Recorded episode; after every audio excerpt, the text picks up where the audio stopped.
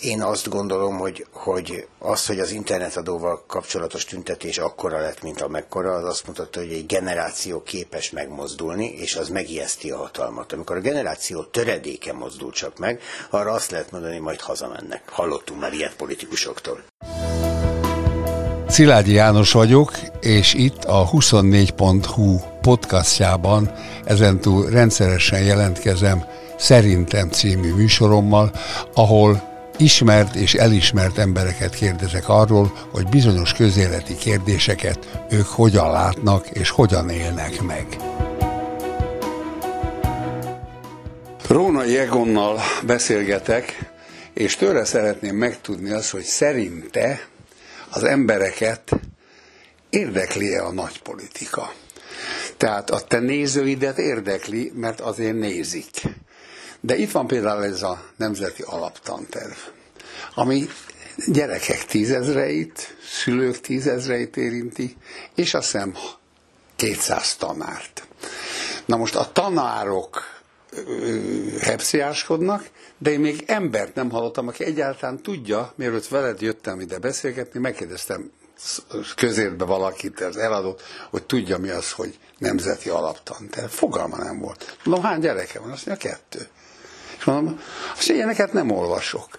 Tehát gyakorlatilag, aki te nap mint nap a politikával foglalkozol, szerinted eljut-e az emberekhez a politika úgy, ahogy a politika szeretné?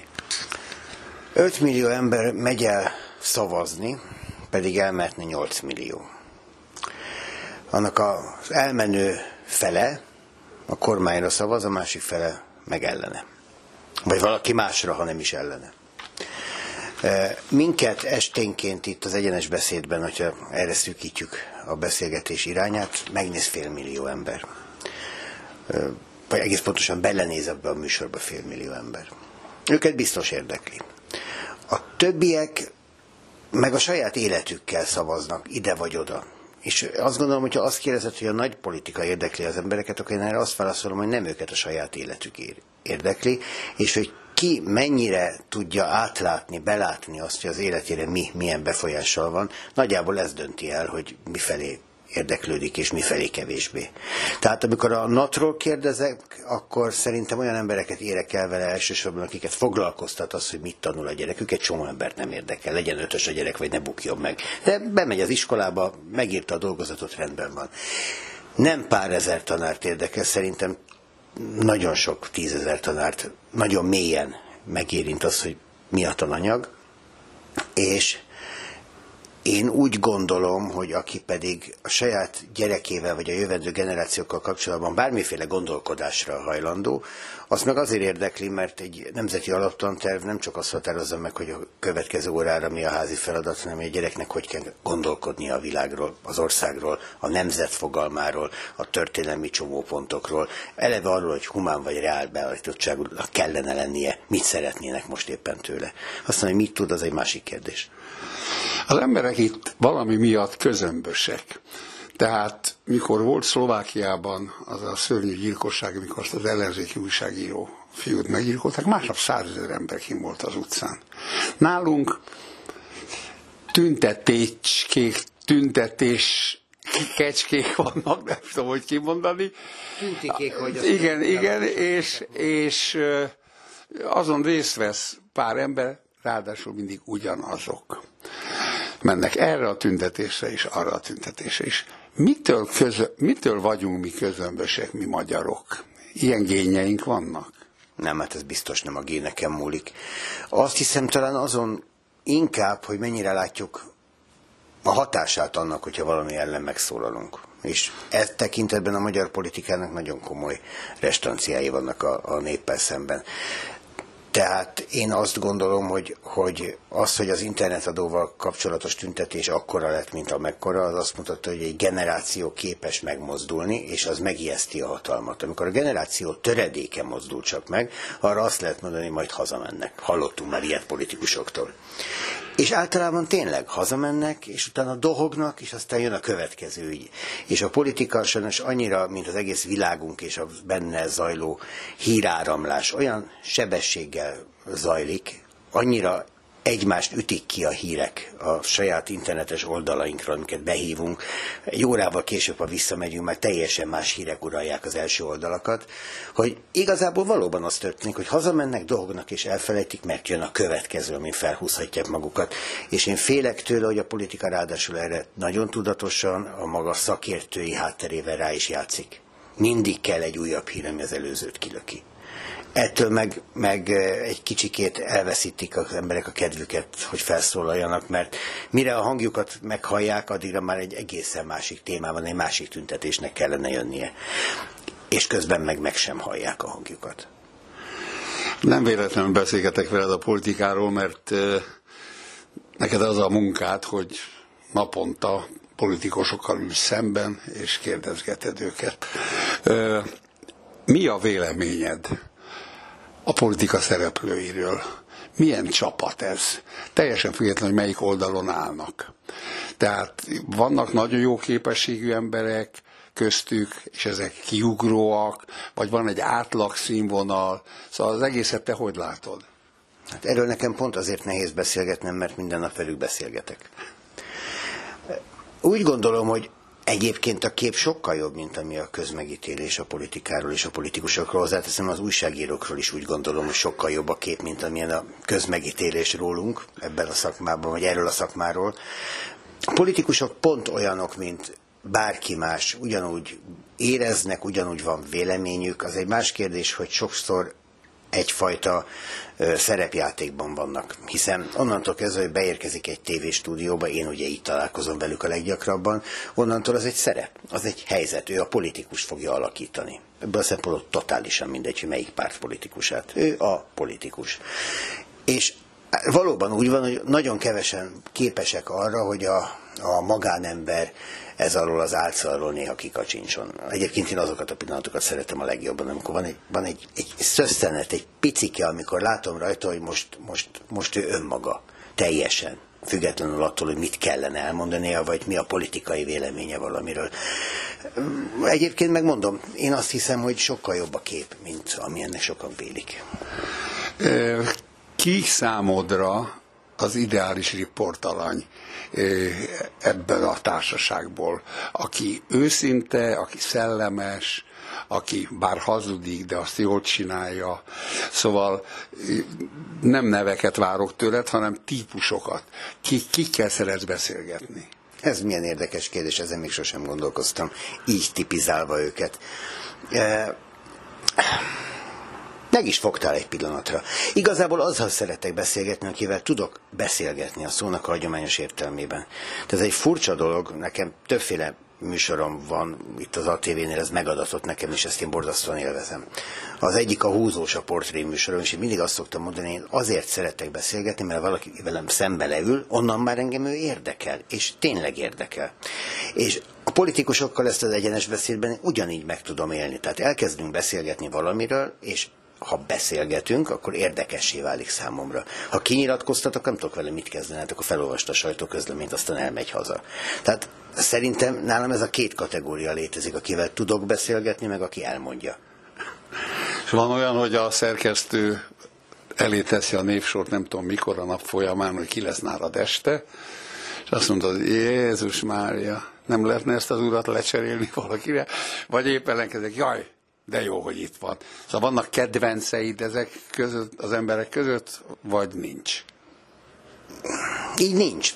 Reggel elkezdjük végigbeszélni a témákat, és hogy eh, melyik témában ki a lehetséges vendég. Tehát gyakorlatilag egy csapatmunkában kialakul a névsor, ilyen módon ilyen típusú kedvelem, nem kedvelem szelekció eleve nem lehetséges. Másrészt pedig ez nem kedv kérdése. Tehát ha valaki kompetens egy témában, lehetséges, hogy nem vagyunk feltétlenül egy hullámoszon, de akkor őt akarom, mert ő a kompetens. Ő ért hozzá, ő tud róla beszélni a legjobban. És témailag mi érdekel téged? Ö, politikai, aktuális politikai kérdések, a, közem, a közönséget foglalkoztató, vagy legalábbis úgy gondolod, hogy ez foglalkoztatja az embereket. Ilyen kérdések, tehát témában miről szeretsz beszélgetni a veled szemben ülőkkel? Az érzékeny aznapiról. Ugye mi egy napi hírmagazint, hírháttérműsort készítünk, tehát nekünk a legfontosabb aznapi, aznapi témákat kell feldolgoznunk ebben az adásban. Aztán persze vannak azok a toposzok, amik igazából kikerülhetetlenek. Tehát ebben az országban, hogyha fontos dolgokról akarunk beszélni, akkor egészségügy, oktatás, gazdaság, infláció, nyugdíj, devizahitelesek, ezek rendre sorra szembe jönnek. És aztán vannak azok a napi ügyek, amikor a napi hírekből kikerülhetetlen módon dől ránk a sok információ egy valamivel kapcsolatban, nyilvánvalóan annak ott kell lennie az adásban.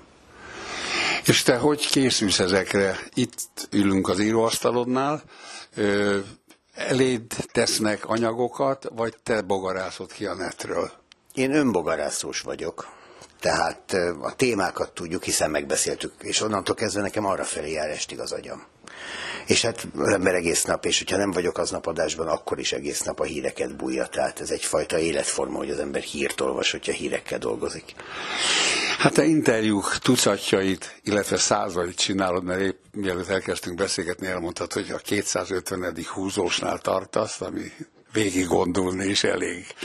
Ez hosszú évek munkája. Van-e olyan ember itt Magyarországon, akivel nagyon szívesen csinálnál interjút? De ez csak a te vágyad, mert ez nem jött össze, vagy nem tud összejönni. Ó, hát nagyon szívesen beszélgetnék Szabó Istvánnal, aki nem akar nyilatkozni, mert attól tart, hogy, hogy az ő ügynök múltja bármit is gondol aktuálisan a világról, mindent lefed egy beszélgetésben. Ezt én tiszteletben vagyok kénytelen tartani, de ettől még nagyon szeretnék vele beszélgetni. Nem tudom hirtelen ki az a Szabó István. Hát dehogy nem tudod, a filmrendező. Ja, Pista, az a Szabó Pista, jó, jó, jó, így, így nem esett le 20 fillér, hogy, mert ez olyan aktuális, tehát ő nem hajlandó leülni veled, nem akar. Ő sajnos nem.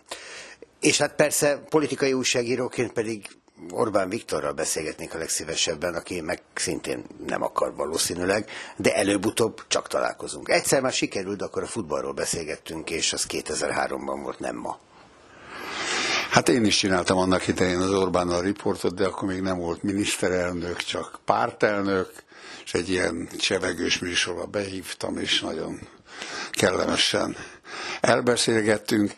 Nekem is vágyam az Orbán, vágyam volt a Kádár, az Antal József, a mindenkori miniszterelnök. Nem azért, mert ő a miniszterelnök, csak szerettem volna nem egy 10 perces interjút, hanem egy rendes sportfilmműsort csinálni vele, hogy megtudjuk, hogy reggel sokáig fűzi be a cipőjét, hanem az embereket az ilyesmik érdeklik. De milyen érdekes, amikor nem miniszterelnök a miniszterelnök már, akkor viszont minden további nélkül, tehát Boros Pétertől Megyesig és Gyurcsánytól Bajnaig mindenkivel beszélgettem, csak az aktuális miniszterelnökkel nem. Kérlek szépen, otthon, miután a feleséged is hát nem politikával foglalkozik, bár igen, mert itt szerkeszt, és neked is segít a húzósban, ha jól tudom. Otthon ti politizáltok? Úgy értem, hogy ilyen közérdekű témák előkerülnek, vagy a gyerekeitekkel foglalkoztok? Hát annyi gyerek van, hogyha nagyon akarnánk öt, ugye? Abból három közös, tehát hogyha nagyon akarnánk, sem jutna időnk igazán politizálni, de nem is nagyon. Tehát hazaérek az egyenes beszéd után, megbeszéljük pár mondatban, hogy mi volt az adásban, hogy mit tudott nézni belőle, mert szokta, ha a gyerekek úgy engedik éppen, és mit nem látott, milyen volt a műsor, elhangzott-e valami, ami, ami különösen izgalmas, és akkor ezzel ez ki van pipálva. Tehát az, az szerintem nem jó, hogyha ha ilyen módon benne van a hétköznapjainkban, az, ami itt a munkában a hétköznapjaimban benne van, az, az, próbáljuk egy kicsikét másképp csinálni otthon. Nem könnyű. Hát a húzós meg együtt készítjük gyakorlatilag, tehát az viszont hétköznapi módon benne van az életünkben amúgy is. Ha már ö, a műsorról beszélünk, hogy a feleséged néz téged, vagy nem néz téged, ö, ha emberek jönnek azzal, hogy Egon láttalak, és milyen jó voltál. Egon, ott azért megkérdezheted volna, szóval tesznek hozzá megjegyzéseket. Ezt te szereted, vagy nem szeretsz ilyen dolgokról beszélgetni emberekkel, hogy jaj, láttak, és mit szólnak hozzá? Szerintem ez hozzászokik az ember, ez olyan, mint amikor a színészt látják, és akkor mondják, hogy láttalak valamilyen szerepben. Tehát ez önmagában már nem izgalmas. Nekem van egy Facebook oldalom, ahova gyakorlatilag mindenki kommentelhet, aki a, valakinek a származását, fai jellegeit és hasonlókat nem mocskolja, az nálam a határ. Tehát azt az embert azt letiltom. De egyébként engem mindennek el lehet mondani például ott az oldalon. És azt én azt gondolom, hogy jól tűröm, sőt egy csomó eset. Mazoista vagy. Néha válaszolok is. És vannak nagyon furcsa esetek, mert vannak magánüzenetként érkező egészen durva mocskolódások. Amikkel kapcsolatban a legfurcsább tapasztalatom az, hogyha az ember erre normálisan válaszol. Megijed. Ami az arcodon van most, csak ezt a, a kedves hallgató nem látja.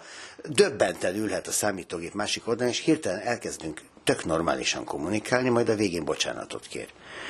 És nekem ebből igazából az derül ki, hogy az emberek első indulatukból bármit képesek megírni, leírni, mert úgyse kapok választ, rohadja meg.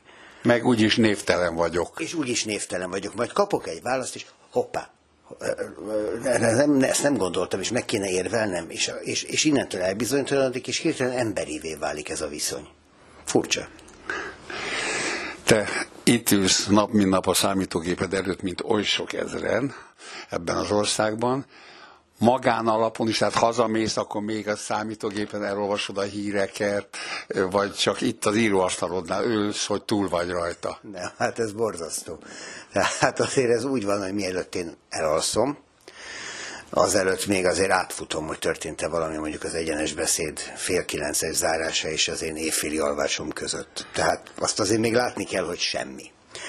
És reggel, amikor felébredek, akkor a kávéval a kezemben még gyakorlatilag alig látok ki a fejemből, de már nézem, hogy történt-e valami, amíg én bátorkodtam aludni. Azért mondom, ez egy életforma. Tehát ha elkezded ezt csinálni, ez beszippant, és, és lényegét tekintve meghatároz bizonyos mértékig.